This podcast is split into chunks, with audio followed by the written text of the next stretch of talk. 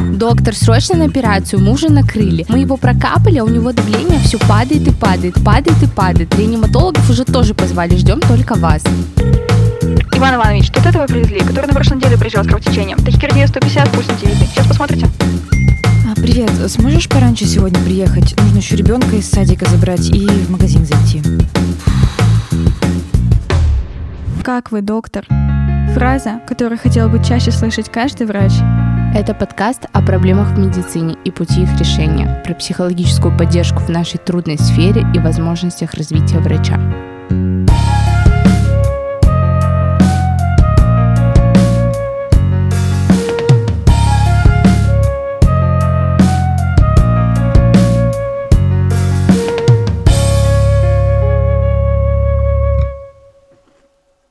Сегодня у нас в гостях Нина Ванина. Нина, привет! Представься, пожалуйста, расскажи немножечко о себе. Привет всем! Меня зовут э, Нина Ванина. Я основательница коммуникационного агентства Канва. И так же, как и вы, девчонки, я подкастер. У меня есть свой подкаст, он называется «Встала и пошла». Он о современных женщинах. Классная тема, вообще очень такая актуальная.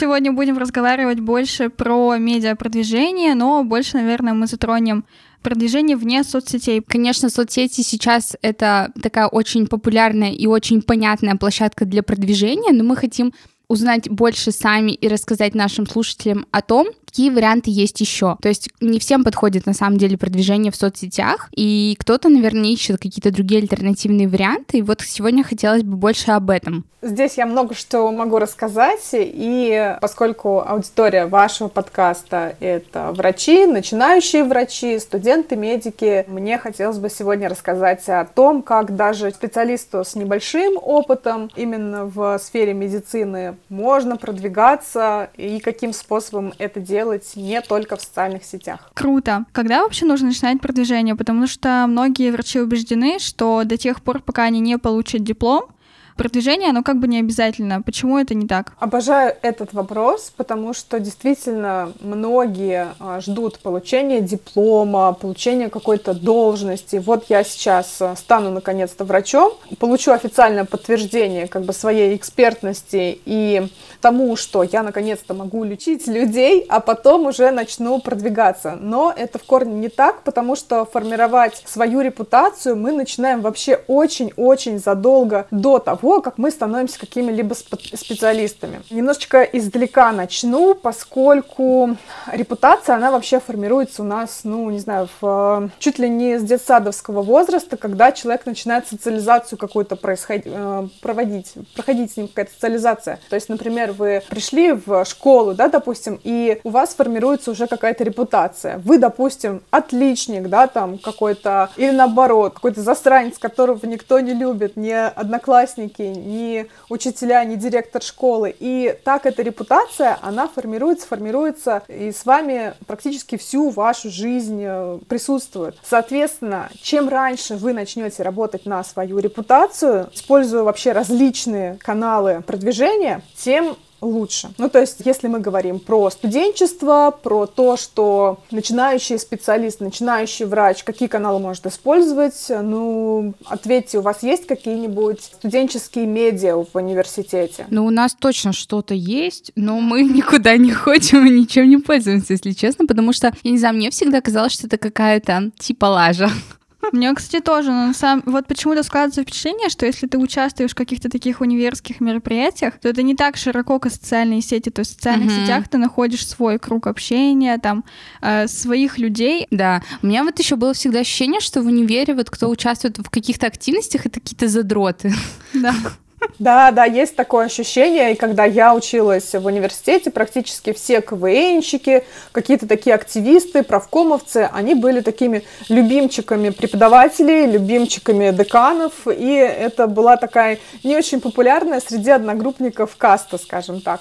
Но а, сейчас в корне меняются активности и общественные различные объединения в университетах. И очень много действительно в вузах появляется классных, качественных а, студенческих медиа.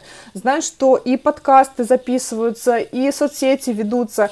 И как раз-таки э, я проработав пять лет руководителем э, службы пиара в университете в медицинском, Могу сказать, что это всегда нехватка классных каких-то идей именно студенческих и инициативы. То есть, если вы сейчас придете, допустим, в пресс-службу, да, в пресс-центр в, университетский скажете, вот, мы хотим сделать классный медиапродукт, они скажут, офигеть, давайте. Это всегда поддерживается руководством вуза, это сто процентов. И, соответственно, если вы проявите инициативу, это плюс 100-500 вообще будет к вашей медийности и к вашей репутации. То есть, опять же, если вы в соцсетях сейчас у себя в личном аккаунте развиваетесь, ну, как студент-блогер, допустим, как студент-медик, то здесь вы можете прокачать свою репутацию и свою медийность по совершенно другим каналам и для совершенно другой аудитории. Ну, то есть, например, заслужить доверие у руководителей вуза и будущих ваших работодателей, согласитесь, но это тоже круто. При этом не сделав каких-то репутационных ошибок, ошибок в вашем дальнейшем позиционировании. То есть, сейчас объясню, да, как мы уже сейчас сказали, не обязательно становиться вот этим студентом-задротом, которого ненавидят нагруппники, который заискивает, допустим, перед руководством и какой-то вузовской а, верхушкой, да, не обязательно этим становиться. Важно всегда соблюдать баланс своих ценностей, придерживаться. То есть, если вам интересно делать медиапродукт, почему бы его не делать для собственного вуза и при этом прокачивать свою медийность, свою репутацию. Мысль так-то интересная. Да, и на самом деле мы, согласись, затронули такую интересную тему, что вообще имиджа самих вот этих вот активностей в универе, потому что чаще всего у них такая репутация, что вроде это какой-то совковый, что ли, у них имидж, что mm-hmm. туда ходят только отличники, что вот там что-то, какие-то плакаты, что все это нужно, ну, нудно и неинтересно. Но с другой стороны, я думаю, что если вдохнуть, наверное, в это все новую жизнь, если действительно туда придут новые активные люди, люди, то, наверное, это все действительно заиграет какими-то другими красками, туда захочется идти. Здесь просто еще, наверное, тоже вопрос в том, что нужно это немножко, наверное, как-то видоизменять и добавлять туда что-то новое. Ну да, я согласна с этим. Просто по опыту даже я вспоминаю, когда нас в универ зовут в какие-то активности, это все в каком-то добровольно-принудительном порядке, и это на самом деле отталкивает. Тебе кажется, ну, идите сами. Ну, потому что чаще всего, опять же, на своем опыте говорю, чаще всего руководство вуза настолько в своих рутинных вопросах и задачах погружено, что какие-то свежие идеи не рождаются вот так по щелчку пальцев. Если вы придете и предложите, вас никто не пошлет, это сто процентов. Ваши идеи будут услышаны, если на это тем более есть ресурсы в университетах, а я знаю, что во многих вузах они сейчас есть. Даже на основе там собственных пресс-служб можно сделать что-то классное, важно предложить. И если при этом вы следуете как бы за своей э, мечтой, да, мы сейчас здесь говорим про медийность, про свою репутацию. Если у вас есть цель прокачать свою медийность, идите и просите. Становитесь там лицами университетов. Я знаю, что в приемную кампанию, допустим, когда какие-то баннеры снимают, рекламу, да, допустим, для приемной кампании, всегда нужны классные, красивые лица студентов, мальчиков и девочек. Почему бы вам не стать лицами вашего вуза. Или если вы, например, уже сотрудник клиники, почему бы вам не стать лицом э, клиники, если есть такой запрос, опять же, у руководства. То есть проявлять свою инициативу в рамках тех ресурсов, э, что есть у той организации, где вы работаете или учитесь. Ой, это вообще очень, правда, классная мысль. Думаю, многим она будет полезна, и берите на заметку. А вот если, допустим, это уже вот какой-то молодой специалист, который не желает вести соцсети, но мечтает о какой-то медиации, медийности, о том, чтобы быть узнаваемым, вот прям по пунктам, куда бы ему пойти, что бы ему делать. Смотри, очень важно, опять же, чем занимается этот молодой специалист, где он работает, если это государственная клиника, или это если частная клиника, или если он вообще принимает как частный специалист. Здесь совершенно разные способы продвижения. Если это государственная клиника, то, опять же, все зависит от э, политики той или иной организации, организации и тех ресурсов, что есть. Здесь очень важно проявлять инициативу, где бы ты ни работал. Чем ты заметнее, тем ты медийнее. То есть здесь это раньше, знаете, была такая стратегия, как деньги любят тишину, счастье любит тишину, если тише воды, ниже травы. То есть раньше было безопаснее, чтобы про тебя никто не знал. Ну вот такая раньше была стратегия. То сейчас, там, в 2023 году гораздо безопаснее, как наша базовая да, потребность в безопасности удовлетворяется, если про тебя знает очень много людей. Ну вот, допустим, даже если какое-то несчастье в твоей жизни происходит, или какой-то, не дай бог, ты там стал фигурантом какого-то дела уголовного, сфабрикованного, ну, то есть куча-куча всяких жизненных ситуаций, которые очень сложно предусмотреть. И если у тебя довольно э, прокачанная медийность, если тебя люди знают,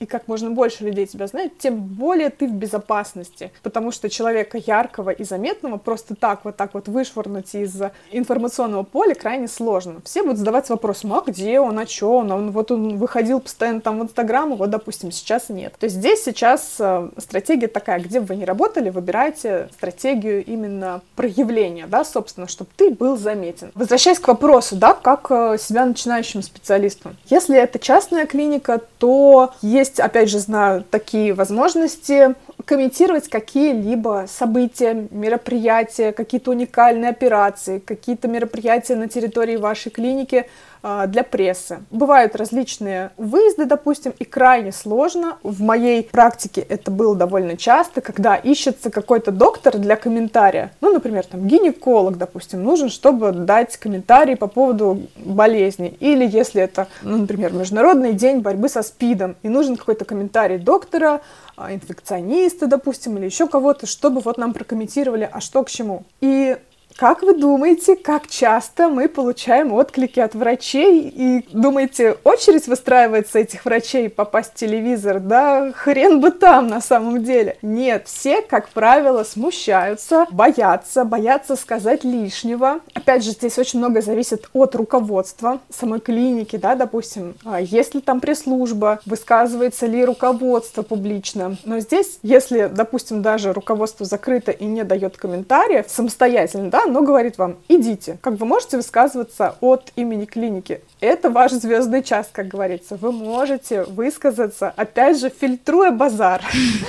То есть высказываться, как правило, важно в рамках вашей компетенции. Вас спросили про э, День борьбы со СПИДом. Вот, пожалуйста, в рамках этой компетенции высказывайтесь. Вам не надо затирать про политику, про что-то еще, чтобы э, вам какие-то лишние репутационные проблемы не прилетели. Это первый момент, да, то есть если к вам приехали журналисты, нужно прям вот первыми бежать, становиться в очередь к микрофону, а не где-то там отсиживаться, смущаться и прочее. Второе, конечно, мы сейчас делаем акцент на других каналах коммуникации, но про соцсети тоже не могу не сказать. Это самый простой и бесплатный способ. Если вы его не используете, очень жаль. Ну, то есть, если стоит такая задача, прям вот сегодня начинайте использовать этот канал коммуникации. Далее, различные мероприятия, конференции. Я знаю, что врачи просто обязаны постоянно постоянно учиться, прокачивать э, свои профессиональные навыки. Когда врачи едут на какую-то конференцию, важно помнить о том, что любое мероприятие, оно в первую очередь важно и для вашего расширения кругозора и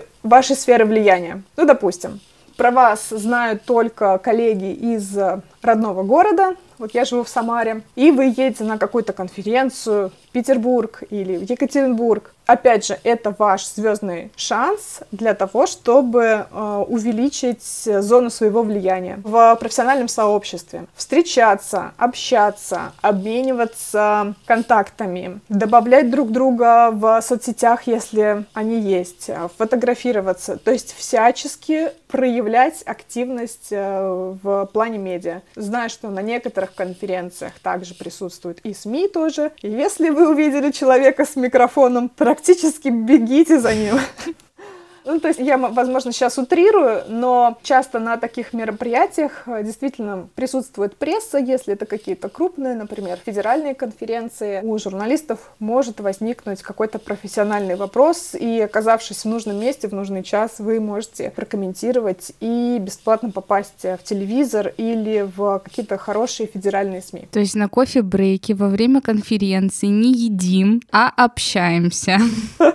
Да-да-да, высматриваем, кто тут с микрофоном у нас ходит. А вот какие есть варианты для того, чтобы попасть вот в телевизор на какую-нибудь программу или попасть, я не знаю, в какую-нибудь рубрику в газете, в журнале? В какие двери нужно стучаться, кому писать, звонить? Что можно найти из такого? Я бы могла сказать, звоните, пишите мне, поскольку, да, я работаю пиарщиком, и это моя непосредственно работа делать так, чтобы хорошие врачи попадали в телевизор и в газеты, на радио и в подкасты. Но есть и бесплатные способы продвижения. Все мы знаем сервис журналистских запросов. Просто погуглите сервис журналистских запросов. Это такие платформы, агрегаторы, куда журналисты пишут свои темы, из различных СМИ, вообще-вообще разных. Это могут быть и печатные, и онлайн-издания, и телевидение, и радио. То есть, если у журналиста, у редакции появляется какой-то запрос, он его пишет на эту платформу, и эксперт или пиарщик этого эксперта может этот э, запрос взять и обработать. Здесь важный фактор. Сразу скажу, что важный фактор — это соблюдение дедлайна. То есть, если вам редакция обозначает дедлайн, это не только к сервису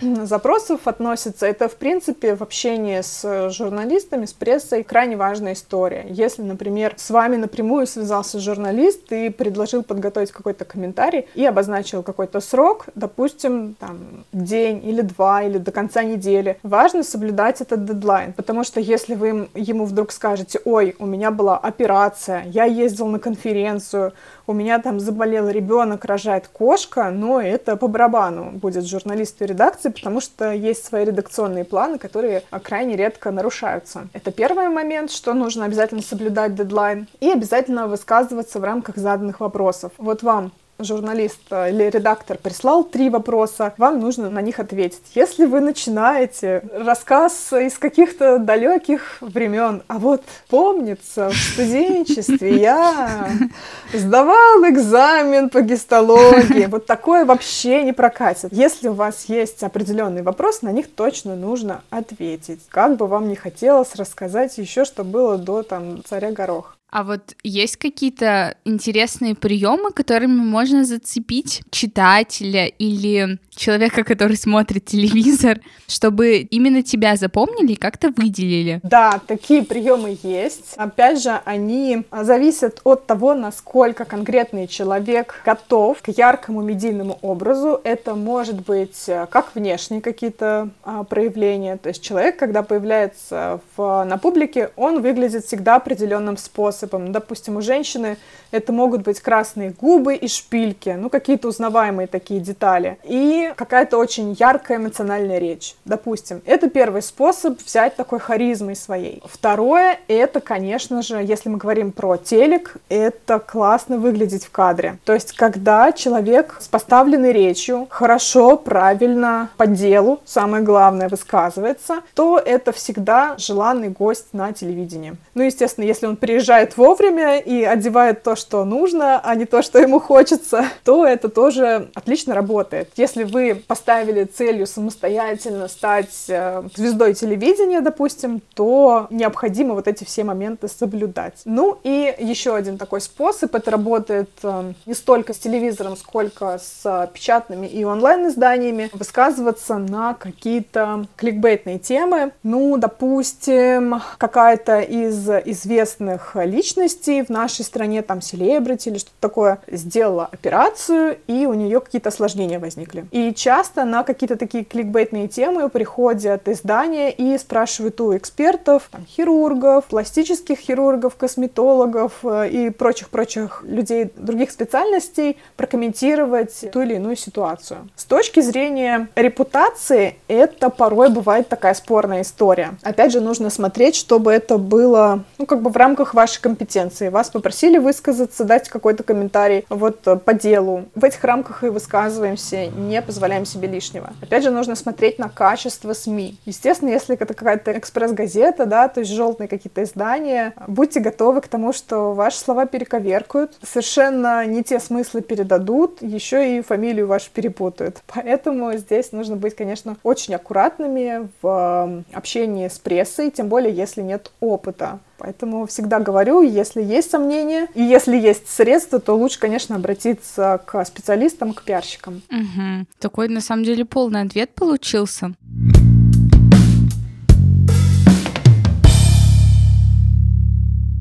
Если врач хочет выпустить свою книгу, как вообще это сделать? Если ему уже позволяет его компетенция, опыт, и мы, кстати, сами довольно много книг прочитали от врачей. Мне кажется, это классный способ продвижения. Как это сделать? Сейчас вспомните просто те книги, которые вы прочитали от врачей и которые вам понравились. Э, вот сейчас проанализируйте, были ли это врачи медийные. Они ведут свой блог, они известны в соцсетях, и да, вы киваете головой, да. Они в основном все как раз-таки мы и узнали, наверное, о том, что они написали какие-либо книги от, из соцсетей, что вот там, посмотрите, у меня есть такая-то книжечка, и мы читали их, в общем. Вот и ответ на ваш вопрос. Если мы говорим о том, чтобы выпустить книгу для того, чтобы о тебе узнали, это так не работает.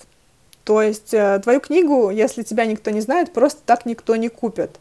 А сейчас на полках такое количество книг, такое количество информации, ее просто очень много. Согласитесь, даже сейчас, когда автор пишет книгу, он там не дает какой-то уникальной информации, которую нигде не найдешь. Он дает какую-то компиляцию, свое видение, подкрепленное каким-то своим опытом, и это его книга. Сейчас, может быть, для кого-то вообще открою Америку, что большинство книг даже не пишется самими авторами, да, экспертами, их пишут э, специальные контент-бюро, а, есть специально обученные люди, редакторы, которым авторы просто выгружают информацию, и редакторы за них пишут. Автор просто ставит э, свою фамилию. Да, так это работает. Э, большинство книг, которые сейчас стоят на полках, таким образом и написаны. Потому что у автора есть своя основная работа. Они работают там врачами, педагогами, айтишниками,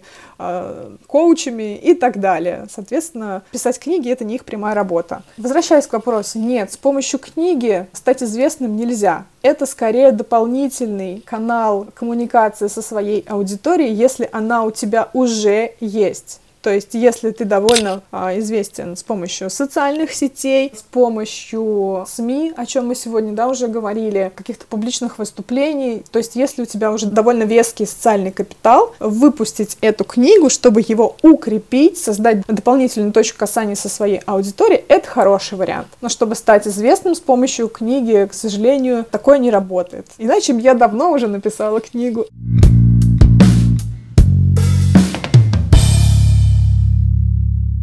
Мы обсудили угу. много классных методов продвижения, но вот есть ли еще какие-то, может быть, менее популярные? Как еще можно продвигаться? Может быть, о них никто не знает, а мы сейчас такую уникальную информацию расскажем. Раскроем карты.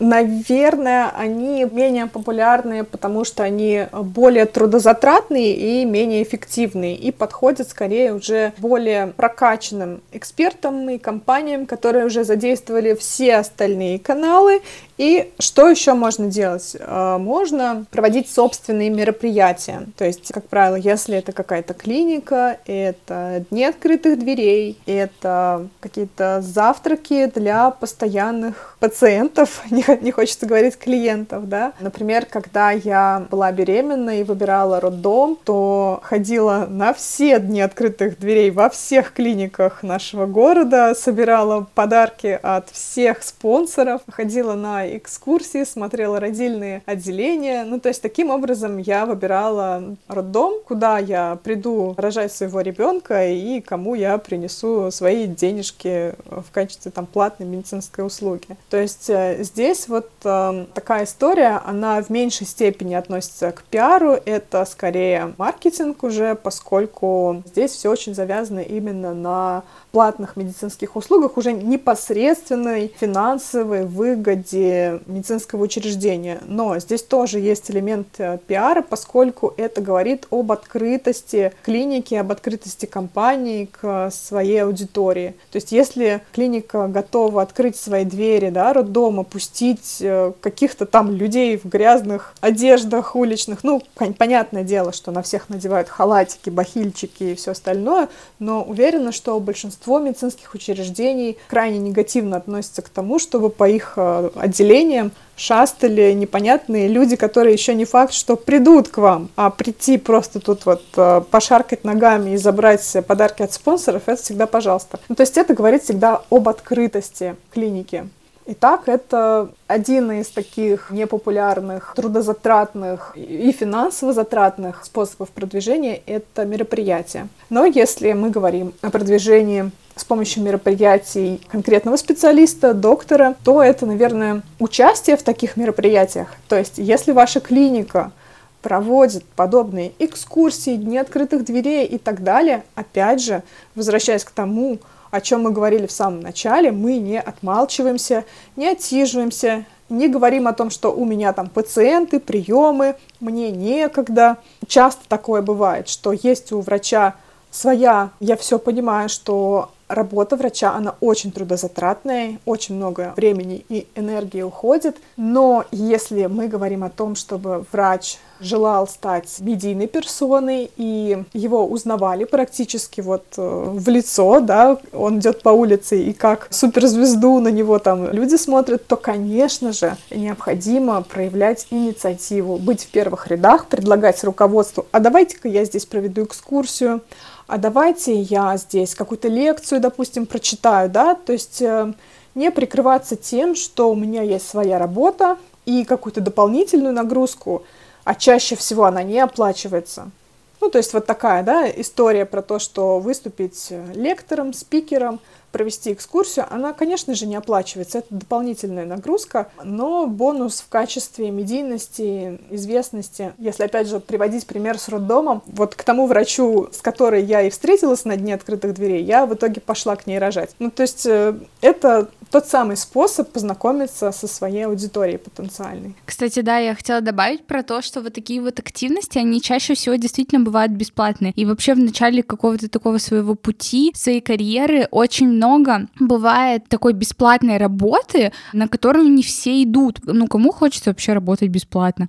И на самом деле, мне кажется, вот в этом ошибка, потому что я много от каких успешных людей слышала о том, что если бы они не брали вот эту вот бесплатную работу в начале, делали, то такой медийности у них, возможно, бы и не было. И это, кстати, правда классный совет. Я тоже об этом думала, что э, даже сейчас мы, когда нам что-то предлагают, мы думаем, ну, а деньги будут платить. Если нет, мы подумаем. Но в итоге, в итоге, это всегда приводит к чему-то такому классному. Вот сколько бы раз мы не соглашались на какие-то бесплатные мероприятия, по итогу это все равно получалось в большинстве случаев что-то супер прикольное и давало какие-то новые знакомства и связи. Тут даже далеко ходить не надо, потому что все мы здесь собрались за бесплатно, а просто ради медийности, да, к слову. кстати. Ну да, на самом деле это не секрет. Мы вот делаем наши два подкаста да, да, да, за бесплатно.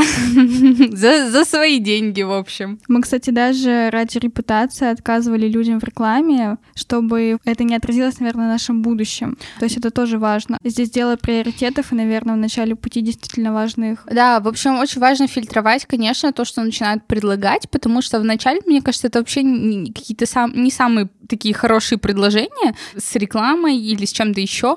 Вот, поэтому, мне кажется, тут вообще очень важно относиться очень так скрупулезно к тому, что предлагают рекламировать в вашем каком-то там блоге, продукте и так далее. Это правда.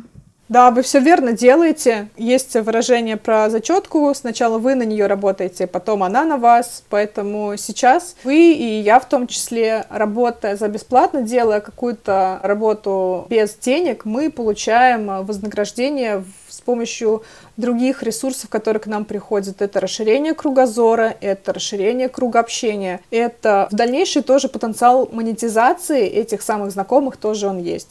Вот сейчас мы с вами познакомились. Как сложится через пару лет? Может быть, вы станете суперизвестными врачами, которые придут ко мне потом за пиаром. Все может быть. Поэтому все наши социальные связи, они монетизируются и пользоваться всеми возможностями, которые у нас сейчас есть по нетворкингу, по общению, по взаимодействию с людьми, это супер важно. То есть не держите в голове о том, что «а что мне за это будет? А сколько мне за это заплатят?» Да ну нисколько не заплатят в моменте, но потом, через там, год, два, пять лет, возможно, это будет лучшим решением в вашей жизни. Да, но тут тоже, мне кажется, важно сказать про то, что не нужно возлагать вообще все надежды на одну какую-то там встречу. Допустим, вас куда-то позвали, и все, вы думаете, вот вы один раз сходили, и все. Мне кажется, это должна быть какая-то систематическая такая работа, то есть по своему продвижению. Угу. И мне кажется, самый такой,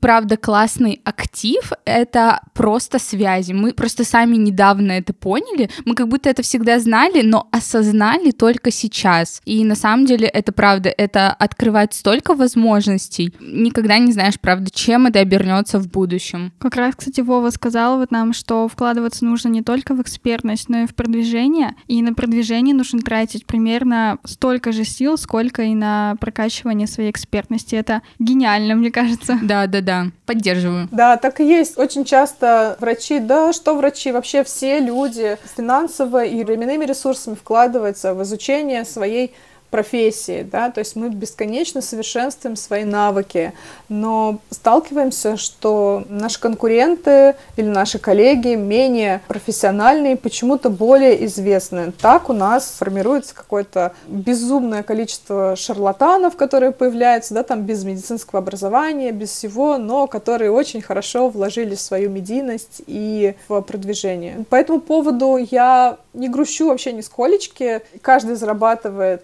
как может, каждый находит аудиторию свою, просто знаю огромное количество врачей, которые негативно высказываются в пользу там таких экспертов, которые умеют зарабатывать, да, продвигаясь, но сами-то ничего не делают. Вот здесь я призываю быть, э, ну, честными с самими собой, наверное, то есть если ты классный доктор, но про тебя никто не знает, то к тебе не выстроится очередь из пациентов. То есть ты, если полагаешься только там на свою клинику, которая формирует пациент-поток, и к тебе приходят, ну, потому что вот приходят, ты даже не задумываешься задумываешься о том, почему пациенты выбирают тебя, почему пациент пришел, ну вот сейчас оказался перед тобой, он на тебя пришел или в клинику пришел. Задача твоя конечная — это чтобы пациент пришел на тебя, потому что в такой сфере, как медицина, личный бренд врача играет самую главную роль. То есть даже исследования, которые проводились, маркетинговые, сейчас, к сожалению, да, там не подниму в своей голове, год их проведения, говорит о том, что пациенты выбирают именно, приходят именно на бренд врача. Мы настолько ценим себя, свое здоровье, что доверить себя и свое здоровье, опять же, мы не можем вот кому бы то ни было. Это, конечно же, когда речь идет о платных медицинских услугах. То есть, когда мы приходим по ОМС в поликлинику, и ну, кто-то там пусть нас полечит, это одно, да? Но если мы говорим о том, что люди целенаправленно приходят и платят деньги за платные медицинские услуги, конечно же, здесь решающую роль играет личный бренд доктора. Это, кстати, очень классная мысль, потому что вот я везде, мне кажется, говорю про то, что я, я врачей ищу только через соцсети, потому что если они не ведут соцсети, значит, у меня нет возможности проверить то, о чем они пишут, значит, у меня нет возможности узнать, насколько вообще они приверженцы доказательной медицины и вообще как-то разбираются в этой теме. И вот мы еще тоже затронули такую тему, как личный бренд. И вот мне кажется, у всех на слуху вообще клиника Фомина. Вот какой у нее такой секрет? Почему она такая популярная? Потому что Дмитрий Фомин любит своих врачей, я думаю. А, здесь, на самом деле, а, я бы рекомендовал позвать а, маркетолога клиники Фомина Ксению Король. Если она к вам придет в гости, я думаю, она расскажет более подробно. Тоже слежу за ней и, конечно, восхищаюсь работой всей команды клиники. Я думаю, что их секрет в том, что они во главу угла ставят именно доктора и его личный бренд. То есть, если вы посмотрите, у них есть даже доктор, который ведет программу на телевидении. Ольга Деревянка, да? Да, да, да. И Я уверена, что руководитель клиники, там сам э, Дмитрий Фомин, ни чуточки не беспокоится, что как-то там ее личный бренд перевесит бренд клиники. Нет, здесь как раз-таки феномен в том, что они растят очень классных врачей внутри своего коллектива, и люди идут на врача. На клинике только плюс. Соответственно, деньги-то клиника получает, да, за медицинские услуги. А при этом каждый из врачей остается целостной, полноценной личностью, которая не только реализуется как профессионал, но и свои амбиции тоже реализует. Это крайне важно. То есть, если врача талантливого, классного, амбициозного постоянно тюкать и говорить «не высовывайся», «не лезь», высказывается только руководитель клиники, высказывается только главный врач, молчи, тебе вообще, я знаю такие, я, я бы этого не говорила, если бы я, э, ну, не знала, как на самом деле обстоят дела, особенно в регионах, когда у нас э, звездой может быть только руководитель, только главный врач, а врачи, если они ходят, э, тем более без согласования, о боже мой, с руководителем на какой-то эфир или там где-то в прессе выскажутся, это все, это увольнением уже попахивает, я знаю такие истории, то здесь как раз-таки вот э, у Фомина мне почему-то кажется, что он только по головке погладит, если доктор сходит куда-то на эфир и выскажется. Это огромный плюс для всей клиники. Классно. Кстати, когда вот эта мысль прозвучала вслух и так полно, что доктор Фомин концентрируется именно на личном бренде врача и вообще так пытается индивидуализировать каждого, это так мощно звучит на самом деле, потому что вроде ты всегда об этом знал, что да, вроде на этом и строится личный бренд клиники Фомина, но когда вот это произносится вслух, на самом деле, да, это как будто бы рушит шаблоны, потому что всегда в подсознании висит вот эта мысль, что в клинике самое главное это руководство, это имидж самой клиники,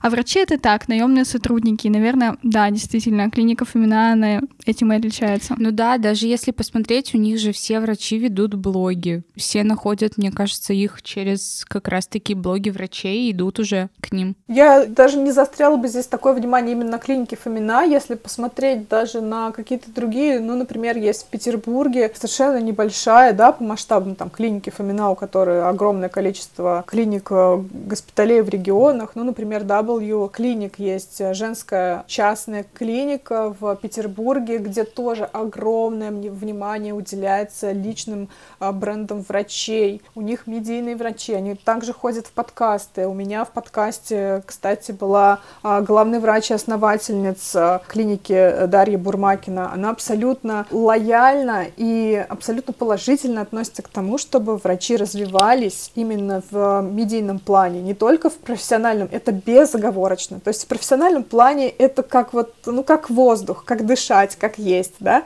Это, конечно же, доктор должен быть всегда вот там в авангарде медицинской науки, придерживаться научно-доказательного подхода. Это как бы не обсуждается, да. Я думаю, что мы сейчас в этом подкасте как раз-таки собрались э, люди, которые ну, придерживаются такого мнения. Но если мы говорим о том, что кроме а, профессиональных качеств развивать еще и медийность, то вот э, Дарья Бурмакина, например, например, придерживается такого мнения. Я бы могла сейчас еще там кучу-кучу примеров привести, радуюсь тому, что даже небольшие клиники, даже в регионах сейчас задумываются о том, чтобы вкладываться и в обучение своих врачей в том числе. То есть в обучение коммуникации да, с пациентами. Это тоже крайне важно. Вот об этом сегодня еще не сказали, что простой и бесплатный способ продвижения – это коммуникация просто человечески говорить с пациентом. Ну, то есть, чтобы к тебе пациент вернулся, а мало того, что тебе нужно хорошо оказать ему медицинскую услугу, то есть не просто нормально взять мазок, но и предупредить при этом женщину, сказать о том, что я сейчас буду делать то-то, не позволять себе каких-то оценочных высказываний из разряда того, что «О, боже, какая у вас матка!» Ну, то есть это, это какой-то просто нонсенс еще. Я думаю, что есть такие, да, доктора, э, крайне редко, я их, к счастью, сейчас встречаю, да, на своем опыте пациентском, но такие врачи есть. Чтобы тебе возвращались, и твои контакты передавали из рук в руки, и о тебе говорили только хорошее, соответственно, чтобы твоя репутация как хорошего врача крепла, ну, просто необходимо коммуницировать э, с пациентом человеческим языком. Вот, наверное, именно поэтому у частных клиник, которые, ну, вот такие современные, у них всегда будет пациентопоток, потому что особенно если сходишь к какому-нибудь доктору в городской поликлинике, типа в женскую консультацию гинекологу, ну, ты сразу побежишь кому-нибудь денежки отдавать свои, чтобы с тобой просто нормально поговорили и просто сказали, что с тобой. Ну, это же вообще боль всех. Я что, не права? Да. Это как у нас Полина Шадрова говорила, что он до сих пор удивляется комплименту, что она очень аккуратно вставляет зеркало. И ее это очень впечатляло, хотя по факту, ну, я, наверное, думаю, что все, кто был в государственной клинике, помнят вот эти зеркала и как то ну, ты реально после этого выходишь, звонишь в частную клинику. А там еще бывают часто такие неадекватные назначения. Это ладно, ты еще что-нибудь, если смыслишь в этом. И такой, а, ну все понятно, пойду просто к нормальному врачу схожу. А если ты ничего не понимаешь, тебя еще запугают, скажут, что ты умрешь от рака через два дня. Вот. Мы завершили свой подкаст пациентским опытом, да, своим обменом впечатлениями.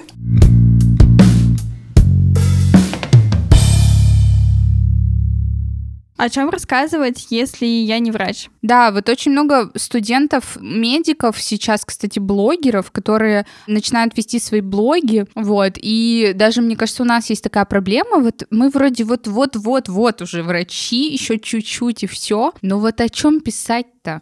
Но не о чем. Ты как будто не чувствуешь себя твердым экспертом, да? Ты можешь прочитать какие-то исследования, да, ты можешь их интерпретировать, да, ты их можешь а, там рассказать своим знакомым, но как будто, блин, взять и написать про это пост, ты такой, ну, а кто я такой вообще, чтобы это делать? Но здесь, опять же, нужно отталкиваться от какой-то фундаментальной вещи, типа исследования вашей целевой аудитории. Я сейчас могу банальные какие-то вещи говорить, но вангую на вас подписаны ваши одногруппники, такие же студенты-медики, начинающие врачи. То есть ваша аудитория плюс-минус э, похожа на вас и интересуется теми же самыми вещами.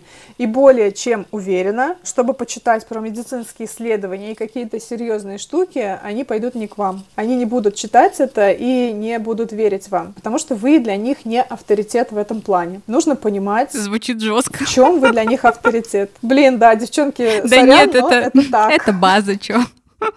Да, это база, выдала базу, что называется. Смотрите, чаще всего я вижу такую, как бы, не хочу говорить ошибку, но ситуацию, что студенты-медики бывает, что скатываются в такой чисто лайфстайл-блог, когда я фотографируюсь э, в красивой хирургичке, э, в красивом халатике и берут э, потом на рекламу какие-то магазины медицинской одежды. Все, на этом просто верх их карьеры практически блогерской на этом заканчивается. Девочки и мальчики, если вы хотите стать классным медийным врачом, то заклинаю вас не останавливаться на этом деньги за рекламу хирургичек, это, безусловно, классно, но нарабатывая свою репутацию будущего врача, важно рассказывать и о других темах косвенных, что интересует вашу аудиторию. Это может быть э, учеба в медицинском университете. Опять же, здесь важно придерживаться каких-то таких моментов, которые не подпортят вашу репутацию. То есть э, говорить о том, что там, не знаю, преподаватель по химии или там по... Господи, какие у вас еще есть э, предметы? Ну, в общем, как-то как чморить ваш педагогический состав — рассказывать какую-то внутрянку, делиться этим, э, выворачивать, да, скажем так, какие-то вещи. Я знаю, что некоторые На чем держится делают. наш контент а, в Инстаграме? Там, например, в корпусе холодные батареи в ВУЗе. Ах, я сейчас расскажу про это. Сейчас я наш университет разоблачу. А, девчонки и мальчишки, опять же, Э, если вы про это рассказываете, э, важно понимать, зачем вы это делаете, какая цель. Руководство вуза вас после этого не погладит по голове. Э, скорее всего, вы испортите отношения с руководством вуза и педагогическим составом. Если, конечно же, это речь идет не о том, что это систематические нарушения прав студентов, э, где вы сидите годами в хреновых условиях, э, вас плохо кормят, вас там бедняк э, тюкают по голове всякий раз, когда вы приходите на пары или опаздываете. То есть если, не, если эта речь идет не о том, а, что как-то систематически нарушаются ваши права, то э, делать это частью контента — это репутационные риски вы сейчас э, заслужите с, э, у своего руководства, да, будущего потенциального или у руководства университета, ну, сформируете такой образ скандалиста, который вообще непонятно что, ну, ему лишь бы там что-то э, пукнуть у себя в Инстаграме. Все, на этом как бы можете ставить крест на своей карьере, ваша репутация. Нас, нас не возьмут в ординатуру в наш да. Вот. А, ваши будущие работодатели будут думать о, о вас именно так. Я уверена, что если у а, будущего врача, там, студента-медика довольно большая аудитория, на него сто процентов подписаны э, руководство вуза, руководство клиники, и за вами следят. Как бы это ни было, за вами следят. Да? Вот все, что вы говорите в публичном поле, может быть использовано против вас. Фильтруйте, ставьте цель. Если ваша цель не мир во всем мире, вы не правозащитник, если вы не разоблачаете, не ведете расследование, вам этот пост про холодные батареи может э, стать э, причиной рух, рухнувшей карьеры. Я сейчас утрирую это, я специально как бы uh-huh, вот нагоняю, uh-huh. чтобы, чтобы было понятнее, о чем я говорю. Опять же, я свидетельница таких ситуаций. Я э, много раз э, проходила такую историю, когда э, студенты что-то там высказывались у себя в социальных сетях. Из-за этого у вуза целиком были репутационные потери, и, соответственно, репутация самого студента падала ниже плинтуса. Тоже предостерегаю вас просто, ребят, что не надо думать о том, что репутация это что-то далекое, вот я там получу диплом врача, и потом уже буду э, ее зарабатывать. Нет, она вот здесь сейчас формируется. Это, это очень опасно, скажем так, такие высказывания. О чем еще можно высказываться? Смотрите на сферу своих интересов. Я уверена, что вы занимаетесь э, не только медициной, а вы не знаю, спортом занимаетесь, вы читаете книжки, а, вы смотрите новости, ну, понятное дело, что новости в этом там последние два года а, такие, что их вообще нужно с очень большой осторожностью комментировать, да, лучше вообще не высказываться ни на тему политики, ни на тему а, там религии и прививок, да, у нас три самые жаркие темы, на которые, наверное, не стоит поднимать дискуссию в блоге, если ты не знаешь, как управлять негативом.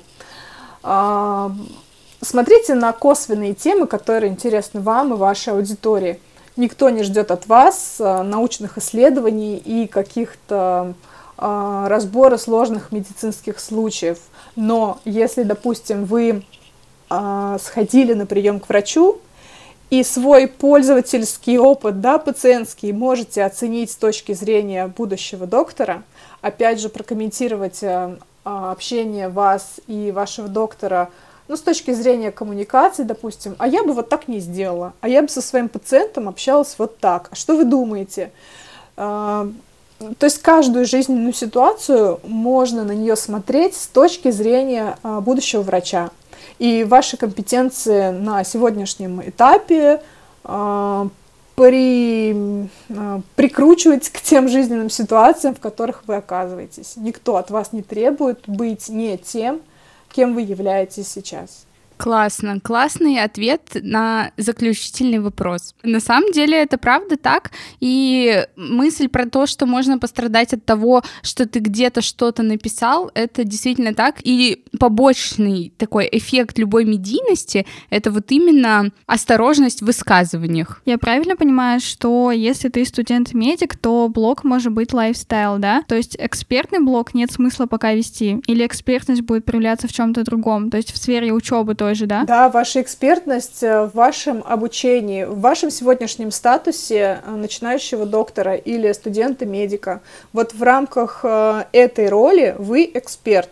Вы можете высказываться о вашем обучении. Причем смотрите, это делать тоже можно разным способом. Сейчас приведу пример. Мы пришли на пару, препод опоздал, мы сдали ГИСТу, я получил трояк. Очень сложно было, я не спал. А завтра я пойду поем дошек и снова пересдам. Это один способ. А есть второй способ.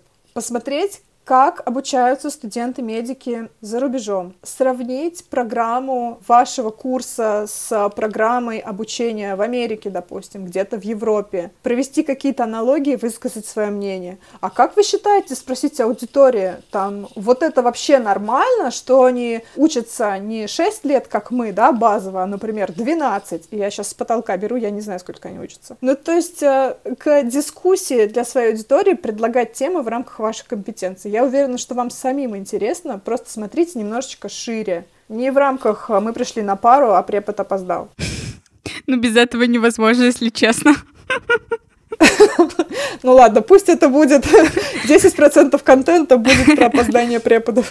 Окей. На самом деле выпуск получился достаточно интересным, потому что вот лично я специально не готовилась, чтобы у меня был такой живой интерес для того, чтобы задать какие-то вопросы, которые ты можешь задать, будучи не подкованы в этой теме. И мне кажется, врачи, студенты и ординаторы, которые, возможно, нас будут слушать, а, для них это будут такие очень актуальные ответы на интересующие вопросы. И тема, кстати, у нас была достаточно неизбитая, потому что соцсети, они, честно, наверное, немножко даже поднадоели, потому что это из каждого утюга, вот эти рилсы и так далее. Сегодня мы обсудили альтернативные методы, которые подойдут тем, кому, например, не близки соцсети, либо кто хочет взять от жизни все. Классное окончание. Нина, спасибо большое. Да, спасибо большое, девчонки. Я всем желаю стать э, известными за пределами социальных сетей. Это очень важно. Круто, круто, круто, круто. Пока-пока. Пока-пока. До следующего выпуска. Пока.